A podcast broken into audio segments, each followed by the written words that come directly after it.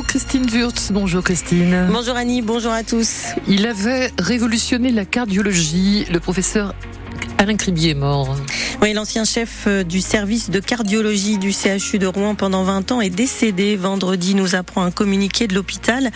Alain Cribier a sauvé plus de 3 millions de vies dans le monde et notamment grâce à son invention, le TAVI, une valve aortique artificielle posée par voie percutanée et qui a rendu l'espoir à des patients inopérables.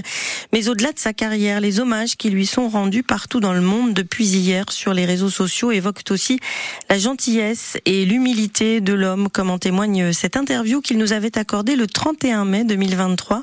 Il venait d'être élu membre honoris causa de l'Académie de médecine, la plus haute distinction pour un médecin. C'est pour moi un très grand honneur hein, et beaucoup d'émotion parce que je rejoins des gens pour lesquels j'ai beaucoup d'admiration, dont en particulier le professeur Alain Carpentier qui est le grand chirurgien français et euh, on n'est que cinq et donc euh, voilà, je suis très honoré et ravi de cette distinction. Et le prix Nobel de médecine, est-ce que vous y pensez? D'autres y pensent, d'autres y pensent, mais ça c'est tout à fait aléatoire. Mais bon, on ne sait jamais ce qui peut arriver dans l'avenir. Je sais que des dossiers ont été envoyés au jury du Nobel, mais bon, c'est un espèce de rêve inaccessible. Alain Cribier au micro de Bénédicte Robin. Vous retrouverez l'interview en longueur sur notre site internet francebleu.fr. Le CHU de Rouen euh, devrait lui rendre hommage prochainement.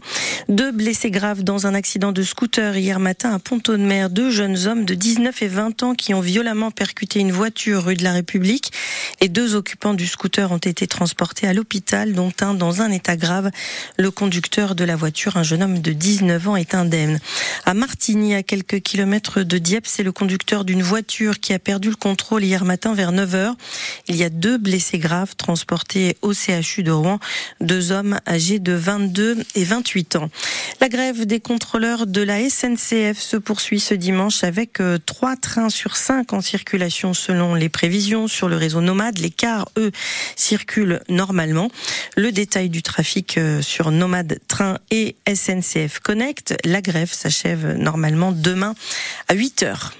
L214 a mené des actions de sensibilisation à la souffrance animale hier partout en France. L'association habituée aux actions, coups de poing et aux images choc a collé 550 étiquettes sur des produits de la marque Le Gaulois chez Carrefour à Mont-Saint-Aignan et Leclerc à Saint-Sever à Rouen.